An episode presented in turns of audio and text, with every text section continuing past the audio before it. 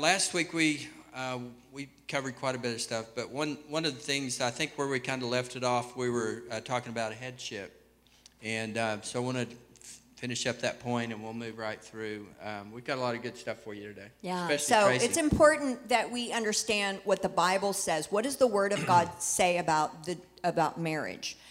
Um, and and because God gets to decide how we're to live, and His design is the highest design. And and one of the things that He did not do is He did not create marriage to be a power struggle. That He created marriage so we could be a power couple. Couple. So I wanted to show this to you. Um, we're going to review a little bit from last weekend because um, John and I did our testimonies last weekend, and then we tried to fit a lot of stuff in afterwards. And um, John said to me, uh, "Oh, hold on. I got How do you. do this? Oh, okay. Um, so I tried to fit all this in last weekend, and John said, you know, maybe we should cover it next week. And I said, no, no, no, no, we can get this done. And of course, he was right. So I told him, yeah, you were right about that. He was really happy when I, when I said that. I was right. I'm sorry. Could you speak into this recording? Other way, Okay. darling. I got it. I got it. Okay. All right. We got it. All right. So I'm just going to review this really quickly. Okay. I'm going to speed through it. Okay. So everybody pay attention. All right. So you've got Adam and Eve, A and E. Okay. You've got Adam and Eve. There they are in the garden having a great old time. Um, and the two of them um, being each other's helpmates. And there was a real oneness between God and between man and woman. And so you had the man, the masculine identity of man of God, and you had the feminine identity of God. Both of them being the same, but yet different because they had different roles. Right? We reviewed that. And so you got after the curse, you had God. What He did is He changed the dynamic of the relationship between man and woman, and He said, "Man, you're going to rule over your wife, and woman, your desire will be for your husband." So, uh, to rule means to take dominion or control, and the woman, this word desire means to control through manipulation. So, basically, what you have going on is a power struggle between man and woman, okay? Um, and then after the cross, God came and He said, I have come to set you free, both male and female, so both husband and wife. So now you can be free to fulfill my kingdom mandate. And so He again said, I'm going to tell you how you relate to one another so that you can expand and multiply. Because what He said here is, is this is all about taking dominion and multiplication. Because where the two have become one, when these two are in agreement, what happens is, is there is incredible multiplication, and you guys can set 10,000 to flight. So here he changed it and he said there is a oneness again through covenant, and there is a mutual service or a mutual submission that happens. And John's gonna, we're gonna talk about this a little bit more, but he told the woman to submit, to revere, and he told the husband, so he told the woman, I want you to do two things in relationship to your husband. And he said, he told the man, I want you to do four things in relationship to the woman or to your wife.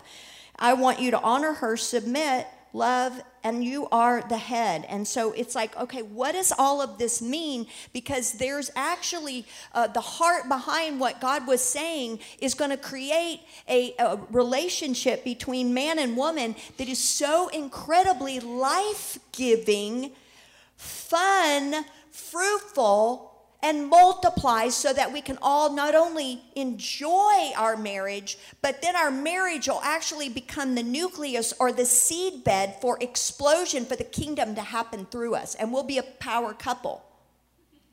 Doesn't that sound great? Our team. Okay, what y'all think about this? Oh, come on. All right.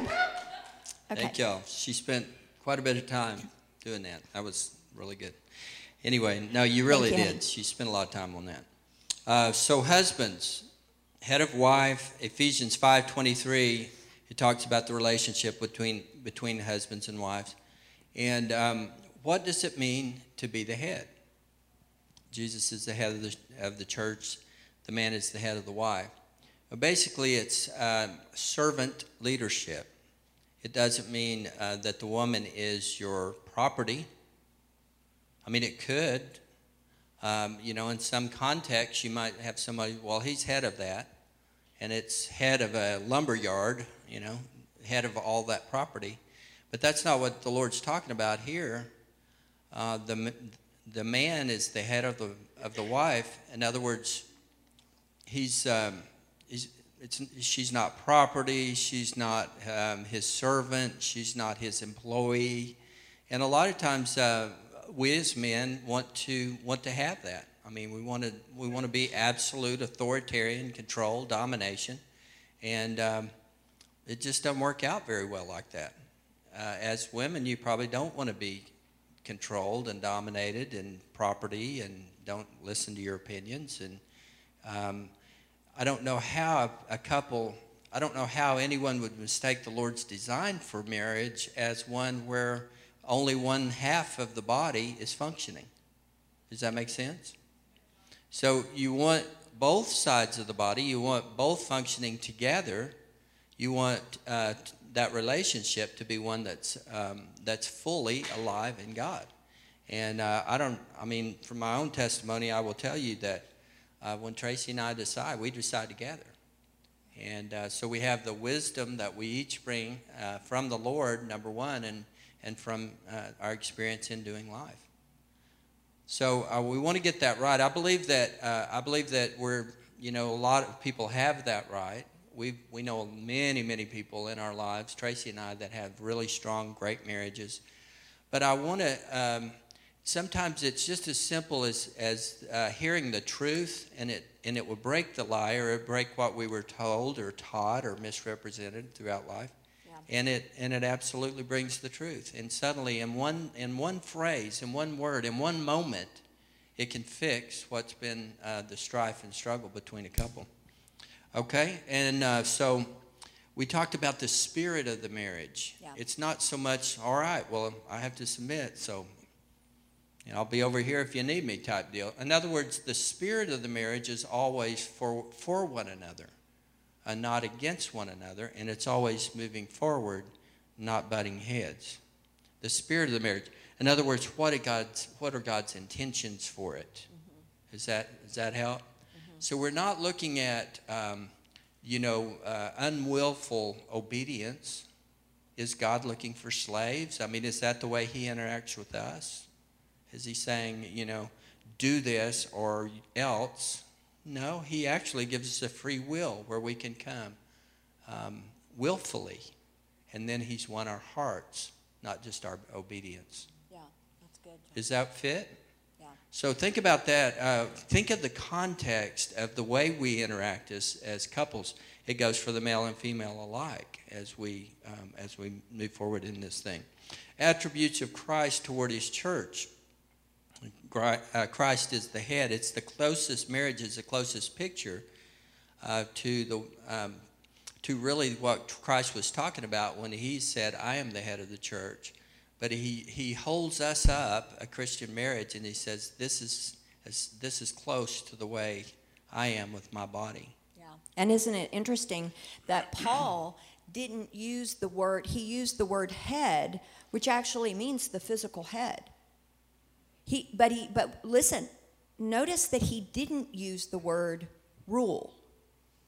He didn't say man will be ruler over his wife, husband will be ruler. You will rule over or dominate your wife. He said you'll be head just like Christ is head of the church. So he associated it with the attributes, the nature, and the personality of how Christ is with his bride, which is he came to die for her. And he even said, he demonstrated um, at the, uh, at the, um, the Last Supper. He said, I am demonstrating to you what this kind of headship or, or servant leadership I'm, I'm, I'm washing your feet. I am going to come up under you and I'm going to serve you. And John and I have been talking a lot about this and just what it feels like. And I guess I'm going to get ahead of myself, which I don't want to do, but but what it feels like to have someone who is ahead and has the revelation of, of, of what that means for a family. It's, it's like a covering for a woman. It's like he covers my heart so that and covers my my life so that I can fully fly. And I, I love what Mike Bickle said one time. He said, We are called to give each other wings and not weights. Because if we are weighting down our partner, then our partner is sinking. But in fact, God said very clearly to the man, I want you to honor her. And oh, by the way, if you return her back to me and she's got a scratch or a chip, I'm going to hold you responsible for her. Well, it, you know, you said that the man is uh, is the uh, the stronger vessel. Yeah. And if you think about the the stronger vessel, I mean, just because I may be stronger than Tracy, does that mean I need to hold her down or beat her up or or you know I'm the strongest, so if we don't agree that I you know run her off. I mean, you know that's that's not just because I, I'm stronger doesn't mean I'm going to dominate her or or uh, you know take it out on her physically. And I believe that that's a picture for us the other way as well. Um, just because I'm the head doesn't mean that I'm going to you know uh, exercise absolute reign and rule and absolute authority uh, because that's not the picture Christ is doing with us. Christ is actually um, giving us a broad berth that while we were still sinners, He was there. While we were still sinners, He loved us. Um, and and we, I tell you what, um, it, I think there's a um, when you serve a woman the right way, when she feels safe, and when she feels um, you know, secure in your relationship, and when you really will let your guard down and open up to her, then she can be, then she will, uh, she will feel solid to go forward and be everything that God's called her to be. That's what I've noticed in my own life, and that's that's what I've we've witnessed uh, with others. But it's what the Word of God says, basically. Yeah. Is that that relationship. So we wanted to clarify that. We wanted to talk about it more. Yeah. Um, don't don't. Um, anyway, Got it. You got a word? Yeah. Um, I want to talk about submitting. Um, and I want to tell this is what the Lord tells women, you know, wives submit to your husband as to the Lord. Therefore, just as the church is subject to Christ, so let your wives be to their own husbands in everything. Right before that is in verse 22 of chapter 5 of Ephesians. It says, submitting to one another in the fear of God. So you hear it quoted a lot wives submit to your husbands, but they seem to leave out submitting to one another in the fear of God. And in the Greek, that is not broken down into a paragraph. That paragraph does not start in the Greek in verse 23. Okay? That whole that whole section is one letter that Paul wrote. And so we have to be very clear that he was talking about to, to all of them, both of them, hey, submit yourselves to one another. And then he speaks directly to the wives and says, Wives, now submit yourself to uh, to your husbands in the fear of the Lord. So there's a mutual uh, being subject to one another, and and John and I have really found so much fruit from this, and and saying, hey, what do you think about that? And what is it to submit yourself and to subject yourself to another person? That means that I love him so much that I am saying, listen. I want to make sure that I carry your heart well. And if there's, and, and so your heart, your desires, the things that you care about, I care about for you, and vice versa. So we just submit ourselves to one another. We don't do anything without checking with each other because we just want to make sure that we're still connected and we're still going in the same direction. Does that make sense? No, absolutely. Uh, important matters, we, we talk about it, we pray about it. Um, if we don't agree, we don't move forward. Yeah. And, And, uh, right here in 1 Corinthians 15 28, it says, Now when all things are made subject, it's the same word that he used to submit and to subject ourselves um, or to one another. Um, it says in 1 Corinthians 15 28, now when all things are made subject to him, then the Son himself will also be subject to him who puts all things under him, that God may be all in all. You see, Christ is not beneath God, he is God, right?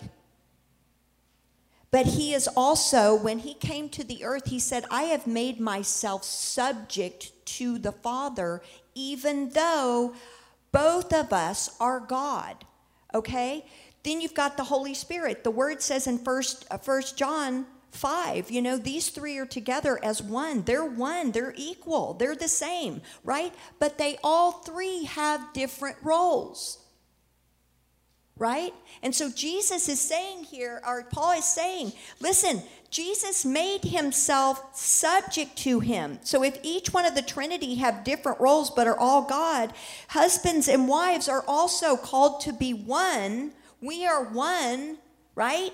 We are both image bearers of God. We are one, but each one of us have a different role.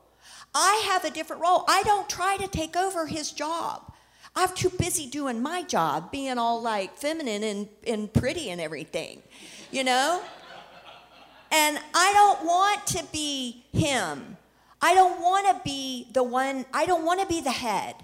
I'm very happy where I am. And let me tell you, and but this is what I love what um, Lisa Bevere said. She said, if if men won't be boys, women won't be men. And so she made a really good point there when she was saying, listen, men, we need you to take over the role of headship. We love when you're in that role, but, but be a proper steward and have a proper understanding of what it means to be the head. Because when you do, the, this works really well. And if this isn't working well, you may want to take a look and do a deep dive into the scriptures and see what these words truly mean. Amen? Amen. Or, of course, come to the storehouse and, and watch this series. Oh, you're talking to online people. I am. I plugged us. I saw that. Okay. What else we want to talk about? Okay. Uh, okay. So let's let's move on. Oh, my, it's my turn. Sorry. Oh. I'm going to jump in here. Understanding. Okay. So here's what we want to talk about next. So we've covered the biblical Wait, stuff. This is I'm how it works the at home. leader. I believe it's my turn. Go ahead. I love you. He has four daughters. You guys need to pray for him because they're all just like me loud, loud, loud. All right. So, what we want to talk about next is we want to talk about understanding and meeting your spouse's needs. Now, there are certain needs in your life that no human being can meet, which is really only the things that the Lord can meet. So, you cannot look for these things from your spouse, which is your identity, your acceptance, and your purpose. These things come from heaven. Okay, so only God can give you those things, and if you are if you are lacking in these things or feel um, like your tank is low, trust me, you are not going to be very attractive. When our tanks get low, this gets harder. When we aren't spending true. enough time with the Lord, we lose our patience with each other and people around us. Have you noticed that? Like, oh, I got to get in prayer. I just think I tore that woman's head off. They, I love what somebody said once. When they squeeze you, what like orange juice, like you squeeze an orange, orange comes, orange juice comes out. When you squeeze a Christian, love better come out. Not that other stuff. Okay, these are the things that only God can meet and only be satisfied with a relationship with Jesus Christ. However, there are needs in your life that your spouse can meet, and these are legitimate needs that you and your spouse or your spouse has uh, that he can he or she can help you with. It's a bond of intimacy that God created so that we would be an impenetrable force of authority in the earth. I wrote that. I like that. Let's say that again. Impenetrable Force of authority in the earth. Take dominion.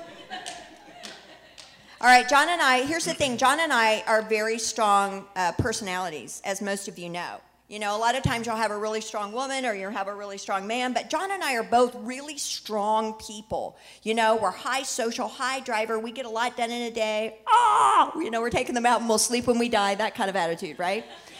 So, um, and so we do have conflict. Um, but we've learned through the years to value our differences, which makes the conflict easier to resolve. So, John is a pastor teacher. I am an apostle prophet. That's that's the offices that I flow in. Those are my top primary. He's a pastor teacher. So he's like earth, earth, earth. I'm like win, win, win. You know, heaven. What is heaven doing? So so it took us a while because the, our our our lenses. You know, we would have conflict, and, and I would want to resolve our, our conflict with, Thus saith the Lord, and he would want to resolve our conflict with a teaching moment.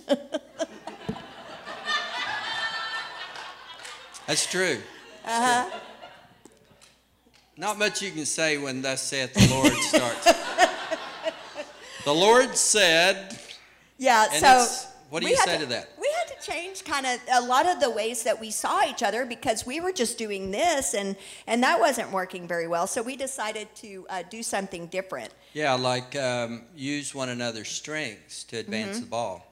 Yeah, it's like, oh, wait a minute. He just sees things from a different perspective, and that perspective can actually help me to grow and help me to resolve whatever it is, whatever this conflict is. And then my perspective can also add value. And so we found that, wait, instead of saying, no, you're wrong, maybe we ought to say, wait a minute, maybe I need to really consider this gift that the Lord gave me and begin to say, okay, this could really add value to our relationship and to this issue that's before us. It took me a while because um, when Tracy and I, you know, we had no grid for the Holy Spirit telling you everything. And so, uh, you know, I tell Tracy, you know, hey, this is coming up and all that. She said, I had a dream about that two years ago on Saturday night. Um, get the dream book, get the dream book. And I'm like, what did you just say? I mean, seriously, she would do it. And and sure, she pulled that dream out. See, that's what that says. So the color blue meant all that, huh? Hmm, wow. No, she literally, she would go pull that. No, I know that's what it's talking about. And then I began to trust the prophetic gift as I saw thing after thing. You know, the Lord was teaching me too at the time because I didn't know I was prophetic. I didn't even know I could, you know, make reasonable you know arguments with the prophetic and uh, but what happened is when when you have two like us when you have one whose head is in heaven like literally spends you know time main gift hearing from heaven are y'all with me when i use terms like that so she's she's i mean whatever it is the answer is always going to be you know what's the lord saying which really stopped me for a minute. It's like, okay, wait, I don't know. I haven't asked him, that seems like a good idea. Let's go do it. so it's good. It really it kind of resets your clock a little bit, and so, oh, I guess we need to pray about that, you know. And then um, when when she's heard from heaven, she's ready. Like the minute she hears from heaven, it's like, is the car running? I mean, let's go now. Right? And see, I'm I'm chewing on the earthly pastoral teacher experiences. And he chews, and he chews, and he chews. Look how like those cows this weekend. Yeah. It's like, but it, are, are we done but yet? it's taking me longer to come than she would do because she would just bam, bam, bam, bam.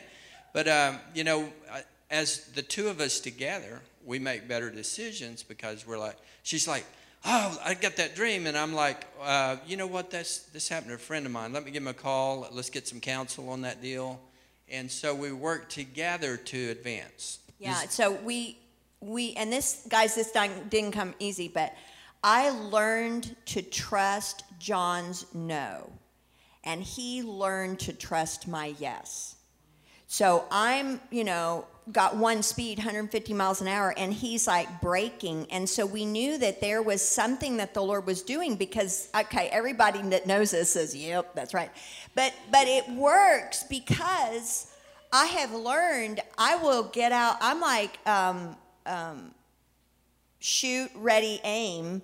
And he is, you know, we need to stop and just think about this, pray about this, sit on this, da da da da. And and so we've learned that through the years we found our rhythm where now it's like okay this this is working this is working. So for new couples i will tell you this doesn't come without some real practice. You know you've got to find that thing that works for you just like we found the thing but it's there. Your thing is there. Here's the thing is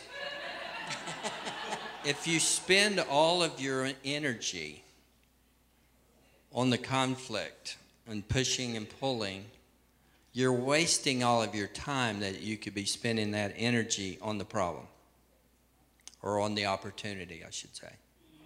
And so uh, again, it's it's so important to get this down where where we're not against each other, we're we're not the same as one another, but where the two together, when the two came together, when we said I do, we came together as one.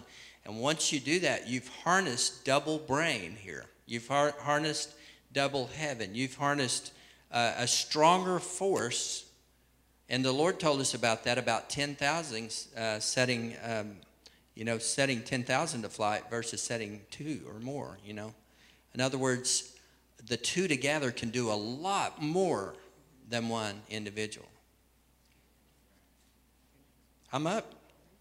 Okay, so let's get into three problems that happen while meeting each other's needs.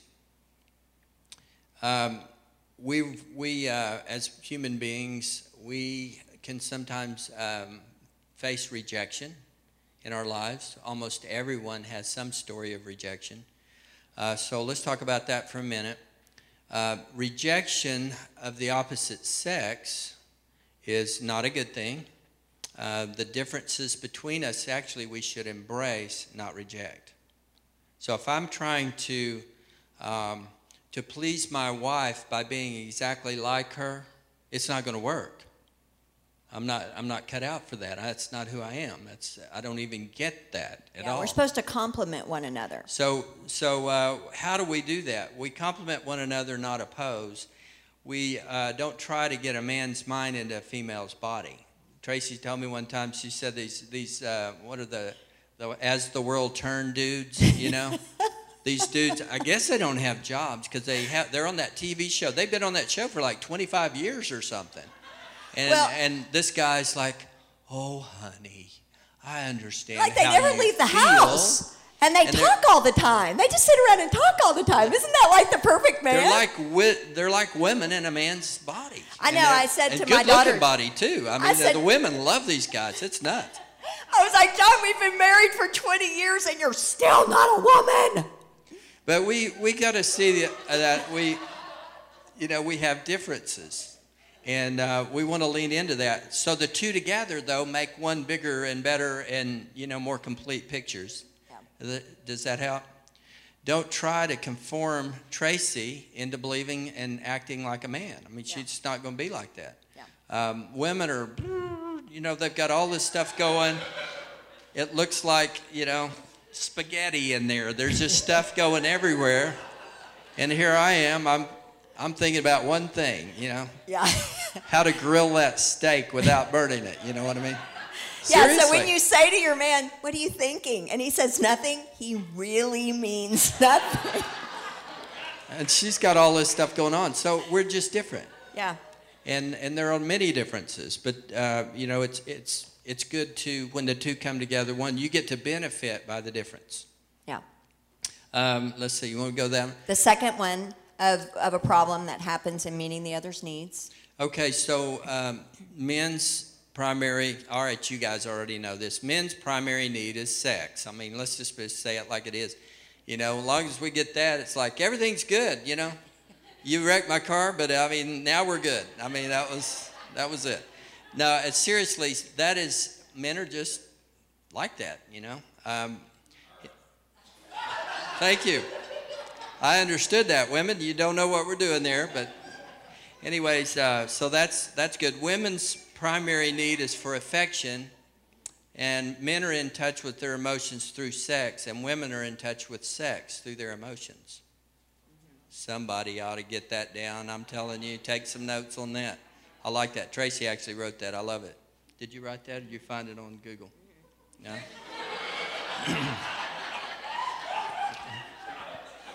No, I try not to Google sex. And that's wisdom. The Lord called her wisdom for a reason. Men are in touch with emotions through sex, and women are in touch with sex through emotions. I love it. Um, when we try to translate their need into language, it results into the other person's language. It results in rejection. Um, so, so here's what I'm saying, guys. It's what you do all day that determines um, the willing wife, if you will. In other words, how bad would it be if your wife gave you sex because of obligation? Whoops, obligation. Yep, you're right. I know you got that earmarked in your Bible. You always leave that little page divider right there, you know. It says, don't withhold sex, you know. That's terrible. I mean, you want to do the spirit of the marriage, which is to treat a person in such a way that they're just like, oh, I just love you so much. I mean, and uh, so anyway, that's that's that's the lesson on that. Uh, selfishness. I want to take that one. Selfishness is exactly what it sounds like. It's all about me. Uh, how about you? Well, how does that make me feel about you? I mean, it's everything ties back, and and it um, selfishness can be unlearned it can be overcome, it can be undone. But sometimes uh, people are even taught selfishness, you know. Hey, man, don't you let any man treat you like that. I mean, you are a woman, you can do everything. Or, or the same for the man. It's like, you know, don't trust anybody, don't do anything. It's all about you. Take everything you can get out of this world. I mean, there are actually, uh, there are those instructions given father to son. Yeah. And I've, I've uh, employed many, many people over the years, and I can tell you that you can tell a guy's world worldview after working with them for a little while. You know, if this is if you have the selfishness, selfishness is all about me. Yeah. They so so how do, do you know if you're selfish? Uh, well, if you know, um, you're gonna you're asking for a specific answer, aren't you? Yeah. Um, as long as I'm okay, it's okay. Is selfishness. Yeah. There's no regard for the other person. You don't think about how it's going to make another person feel or anything. But literally, as long as I feel good about it, or you know, then yeah. I'm, I'm selfish. Um, it's my way or the highway mm-hmm. is selfishness. That's like, all right, I'm exercising my authority. I'm bigger than you, and we're going to do it my way. Mm-hmm. I mean, where is the life in that? And yeah. that's what we're trying to get away from. Is if that's been misrepresented, we need to get that right. So it's it forces us as men to work on that, to you know think about the other person, to to co-labor uh, mm-hmm. with the answers instead of directly going to the default button. I'm in charge. Yeah. And and another one is you resent being told what your spouse's needs are.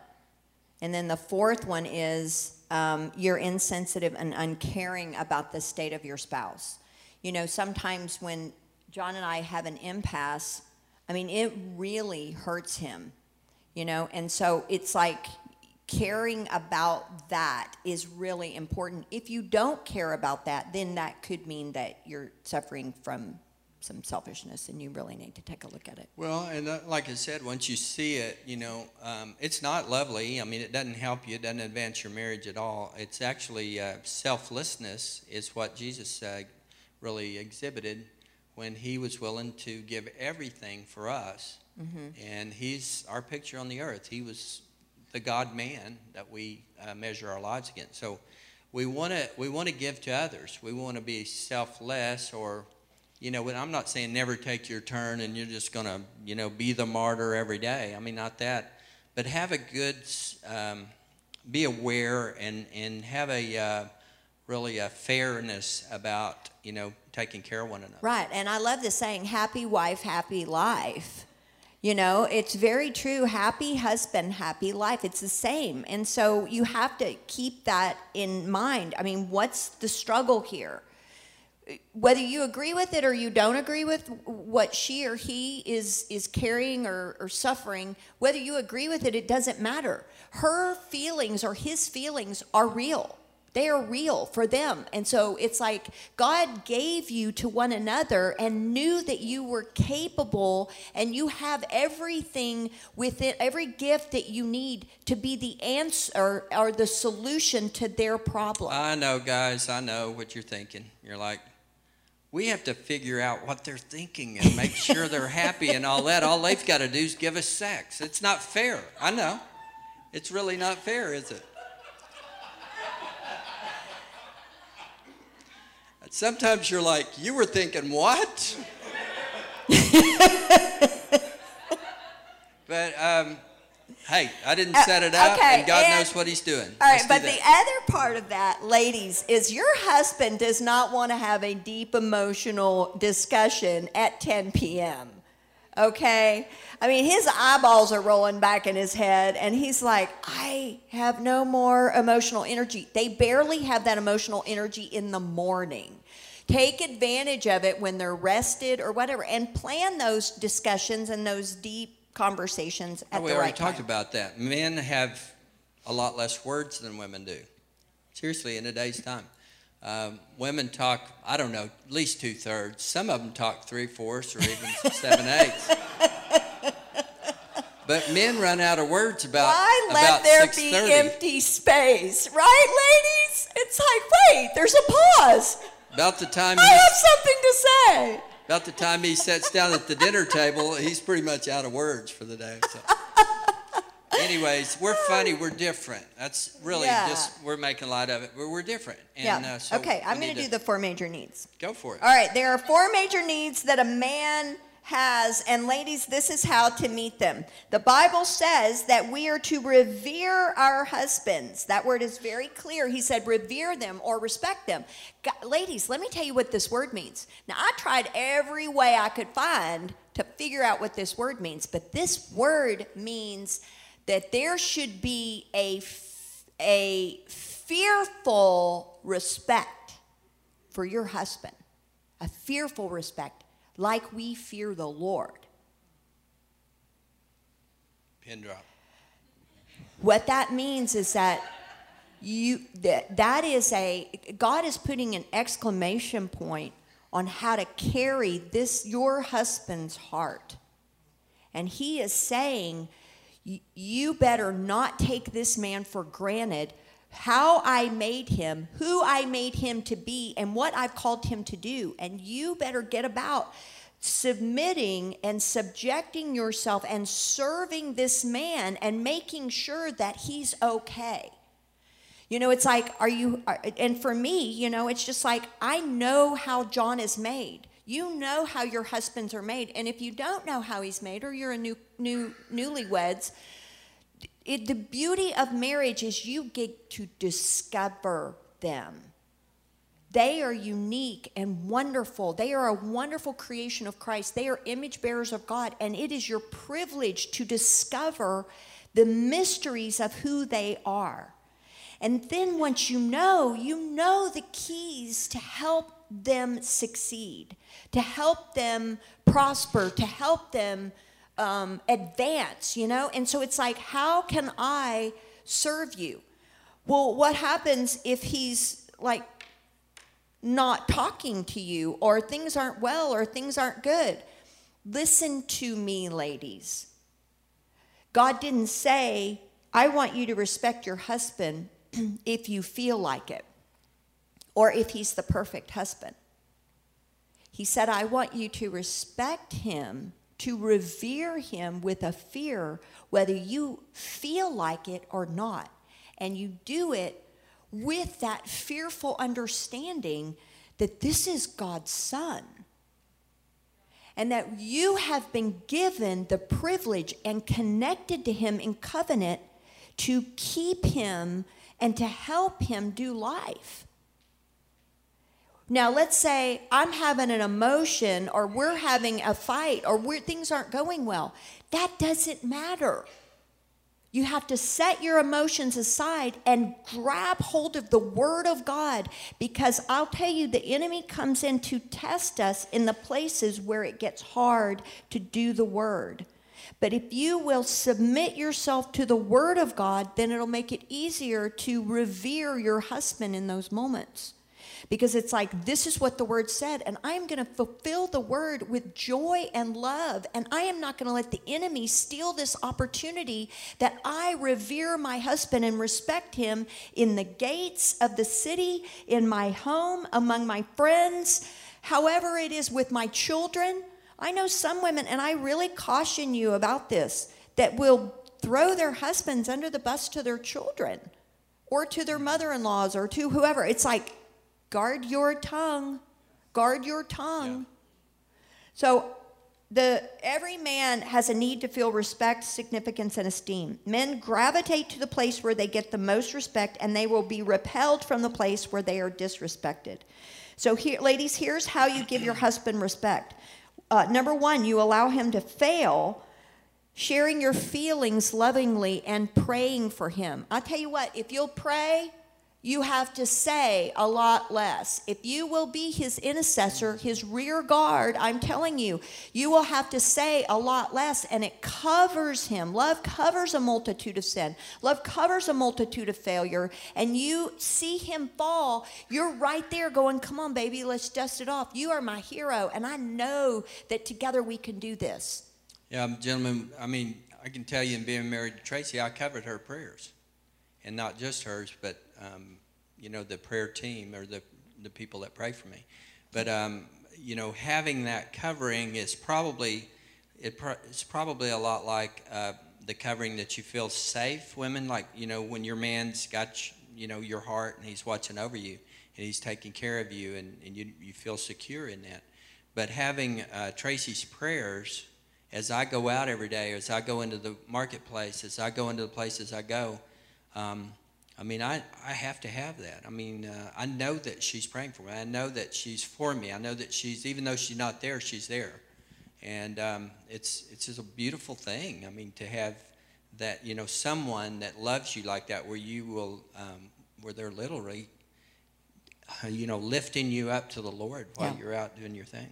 The second is to comfort and love when necessary, or confront and love when necessary. Sometimes, if um, they're off, you know, they can't see, they've got blind spots. We all have blind spots. Guess what? People, God gave you a spouse because you have blind spots. And, and so, com- confronting in love is the way to say, hey, you may want to look at this because this is not helping our connection. We're not, when you do this, it makes me feel this way. But be able to communicate in a clear way where you're not condemning, but you are confronting, and then trust God for the results, and then pray. Don't continue to con- don't continue to say the same thing 50 different ways over 50 days. Ladies, communicate it and then just pray. And you have to trust the Lord. The, the third thing is to honor Him or, and, or, or to speak to Him where, you, where God says he, he is supposed to be. God has a destiny and a calling on our husbands' lives. Don't be Captain Obvious. Okay, don't sit there and speak. Well, you're not providing enough, or you're not this, or you're not that, or don't don't ever, ever, ever tell a husband everything he's not. If you want to take a, a, hammer and hit your or shoot him in the face, tell him everything that he's not. Because a man was designed by God to be a hero. He was designed to be the, the, the knight in shining armor. That's who he was created to be. And so, ladies, for us, what we want to do is we want to prophesy who God's created him to be which is a 10. God created him to win. God created him to be that knight in shining armor. And even though he may be a 4, you prophesy that. This is who you are. This is who God's created you to be. And you don't have to be all spiritual about it. You just talk to him all the time and just tell him, I'm so proud of you. I love who you are. I love that you're X, Y, and Z. Well, what if they're not X, Y, and Z? It doesn't matter because your words will create that in him. All right, number four, cover his faults and reflect his strengths. The devil is the accuser of the brethren and constantly finding fault. God is an encourager and he knows he knows how to focus on life purpose and goodwill. And these things will draw out the very best. Criticism kills, but respect elevates. And so what the enemy does when we have a conflict, The enemy will come in. How many ladies have you heard the enemy? And he'll give you a laundry list of everything that's wrong with your husband. and you're like, mm-hmm, that's right. oh yeah, he's that. Oh, oh yeah, he lacks in all of that. Oh wait, yeah, he did that. Wait, he did all of those things. Wait, let's pull out everything that he's done from the past 10 years and let's just review all of that, shall we? But the truth is, is that God has a list too. And we've got to have the wisdom to say, wait a minute, I am not going to listen to your list. I'm going to go over here and I'm going to start out of my mouth proclaiming the list of everything that he is, not everything that he isn't. And I'll tell you, the minute that I switch over into everything that he is, like this little cartoon, that list goes poof, and it just disappears. The minute it comes out of my mouth, everything that my husband is. Okay. Yeah, it's interesting. We had a even a situation yesterday where we had a, a couple, and um, anyway, he was sharing some things with us, and it, it was interesting that the things he was sharing that she was not Uh-huh. were like, "Are you serious?" Yeah. I mean, uh, just immediately we know them, so we had a long list of, of who she is, but you know, it's it's it's that default. It's like everything was great. You went to work. You had a, you know, you got a raise today. You know, you won the lottery. Everything worked out all day long, and then somebody cut you off in traffic. How was your day today, honey? Oh, this guy cut me off in traffic, man. It was terrible. You know.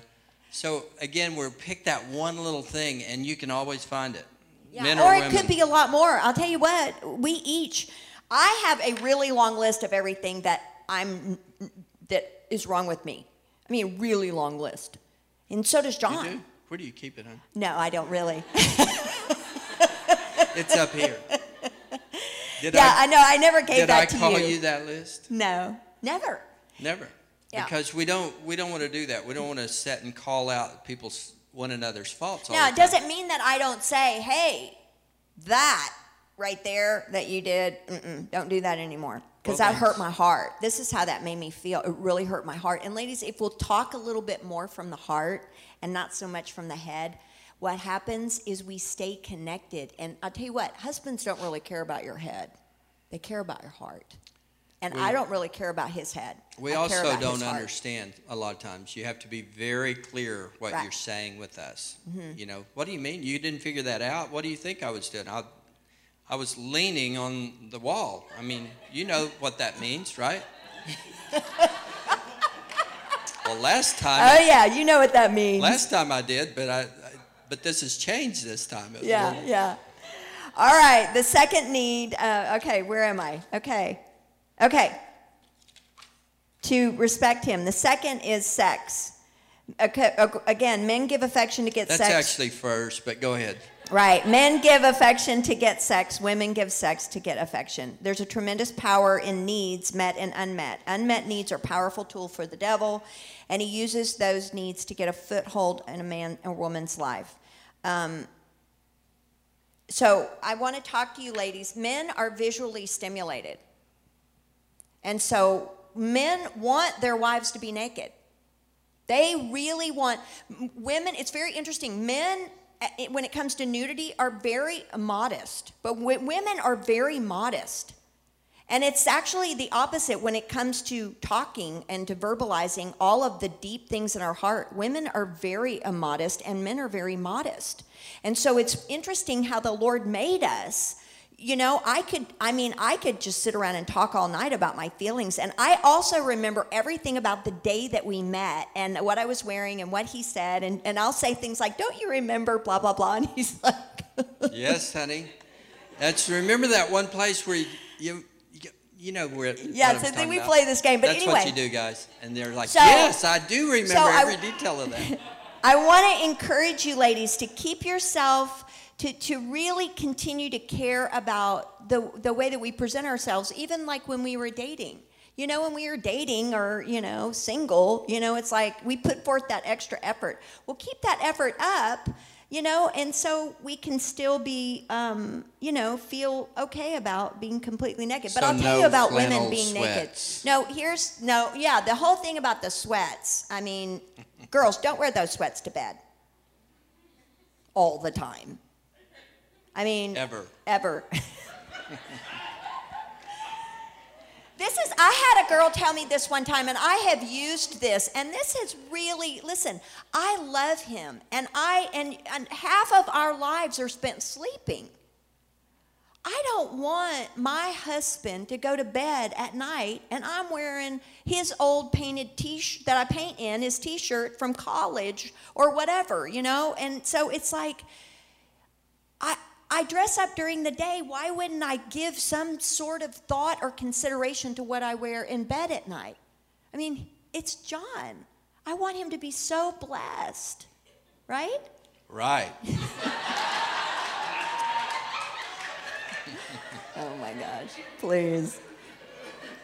Anyway, all of that to say, ladies, your husband wants to, they want to see your bodies because they, they, they, they are men of the eyes. Um, the third thing is kindred fellowship. Men need to open up more when they're doing something. Ladies, seriously, you want to sit around and talk about your feelings? Um, men, first of all, they love to talk about feelings, they love to talk about things, but they are problem solvers. You know, they're hunters. You know, we're gatherers, and they like to go do stuff when they're talking and playing. So men are so playful. How many of you guys would say that's true? Like Oh, you love to play with your wives.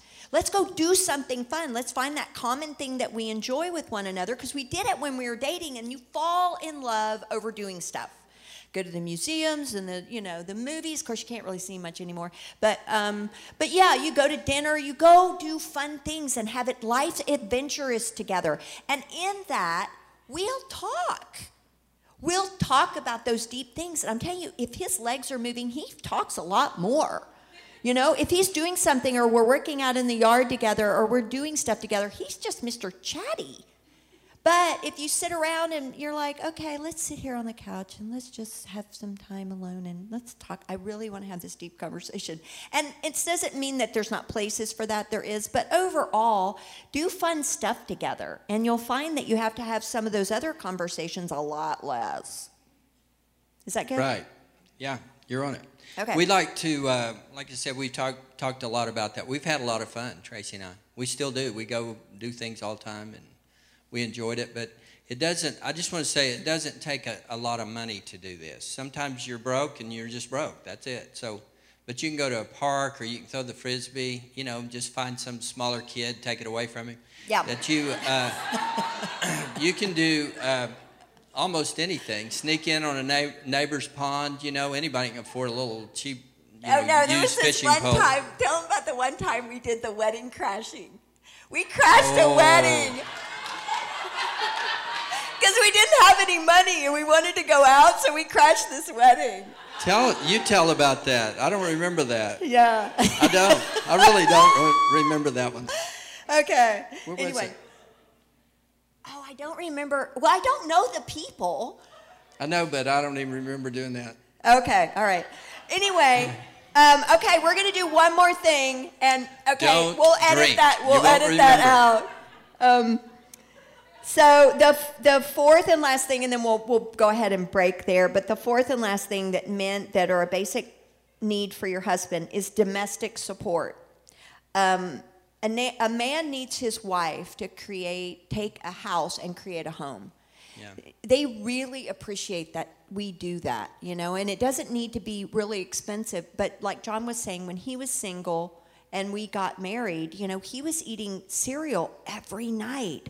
And, and I came along, and all of a sudden, you know, there were candles and flowers, and things matched, you know, like um, he had soft sheets, and, and so he just so valued that.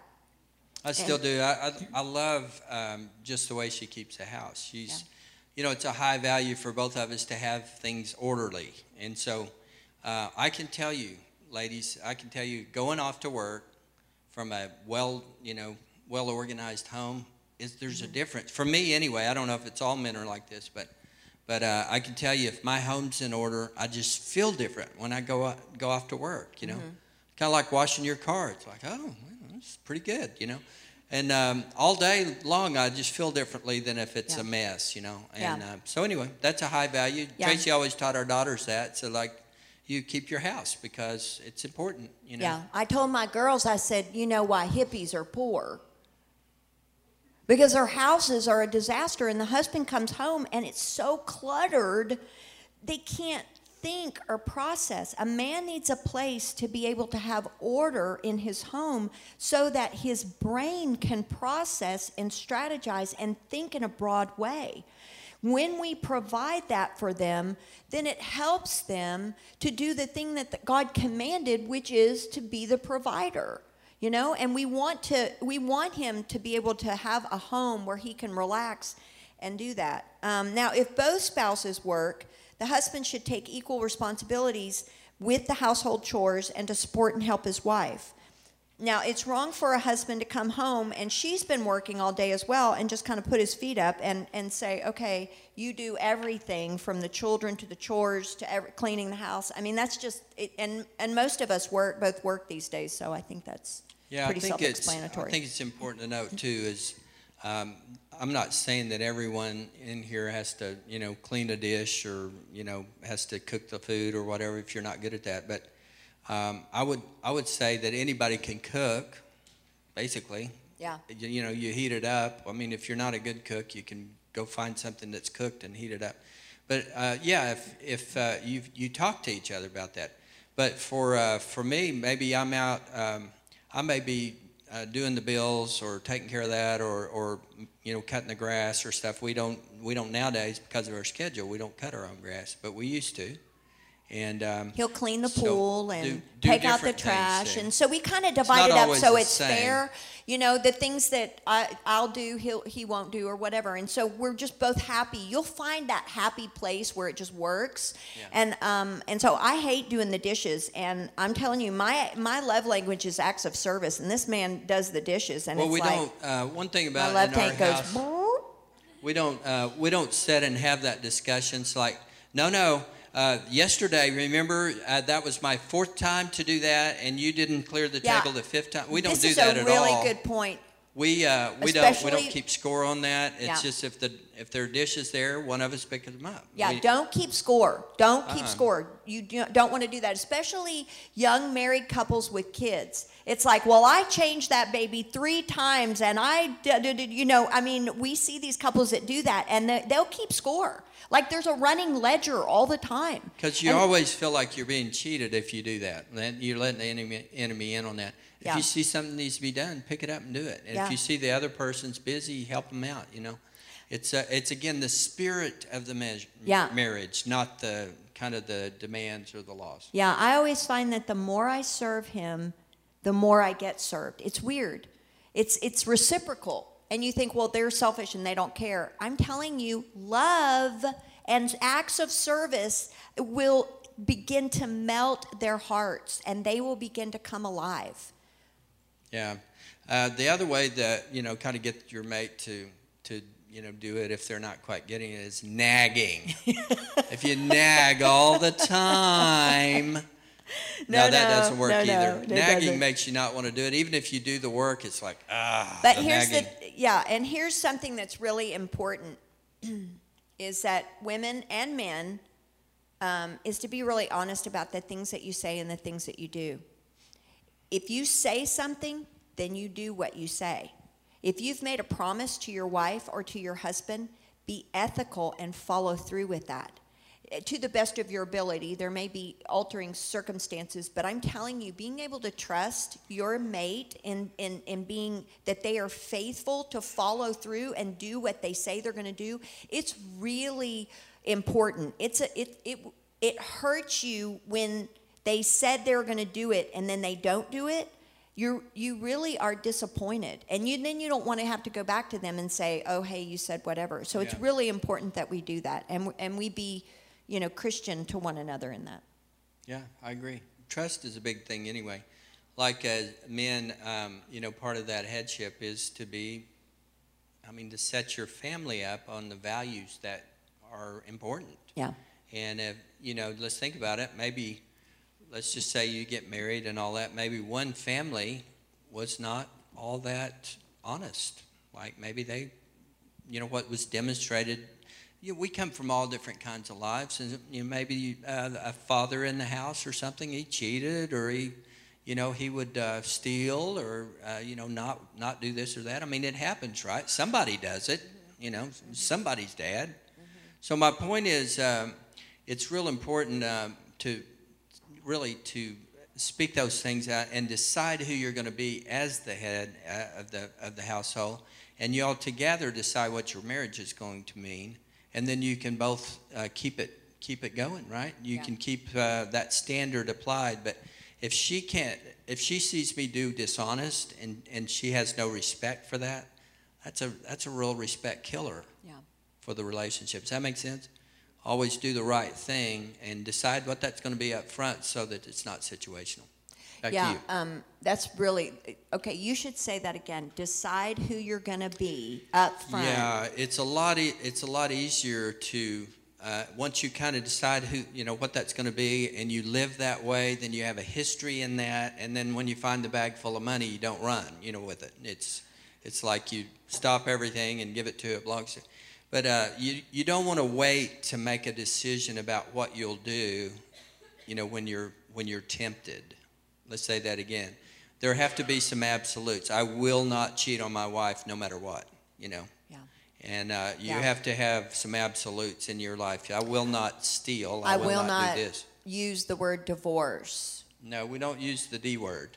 Absolutes. You know, we may be struggling, but that doesn't mean that God made a mistake or that we made mistakes. It just means that you've hit a wall. Another one, fighting fair. Um, not make up this story when you know you're wrong. I mean, it would be better if you would have been right. Darn it. But you have to be fair about it. If you're wrong, you just have to own it, you know? Yeah. It's like, hey, I'm wrong about that, and I don't want to be wrong, and I really hate to say this, but I'm sorry. Will you forgive me because I am wrong about that? Yeah. First one to the cross wins in a marriage, guys. True. It's so true, and that's pretty much in life. But, but in closing, um, John and I just want to tell you that, um, you know, there is so much hope that God, God's word gives us the blueprint to have a really successful, life-giving marriage. Um, after we're finished with this series, there's going to be an opportunity for um, a lot of young couples to sign up for marriage counseling and and just get some one-on-one because a lot of times there are um, ungodly beliefs that come from our parents and our grandparents that have been passed down. You know, things that we think about how a marriage is supposed to go that don't really work. And so it's like, okay, I need to learn how to do this better um, because what I'm doing isn't working. And John and I have gone through so much deliverance. you know, it's so weird. You know, you get delivered and you think you're good. And then you run into another thing and you're like, oh, look what's there. There's another place there that we need to take care of. But the, but the Lord is good, and that's why He put you with a mate to get rid of some stuff that you got on the inside. Okay. Uh, so we're going to get an opportunity to um, to pray about those things. And, Yeah. And we're going to talk about said. women next time. Okay? Does that sound good? Yeah, Okay. women. I get to say that. Okay. Well, let's uh, close in prayer. Um, Lord, we thank you for these Yes. beautiful couples. And Lord, we even right now we pray for those who desire a mate and are still waiting for the right one. And so, Lord, I just pray that you would release the mates, prepare them first, Yeah. Prepare them and send them now. Yeah. Um, Lord, in Jesus' name, amen. Amen.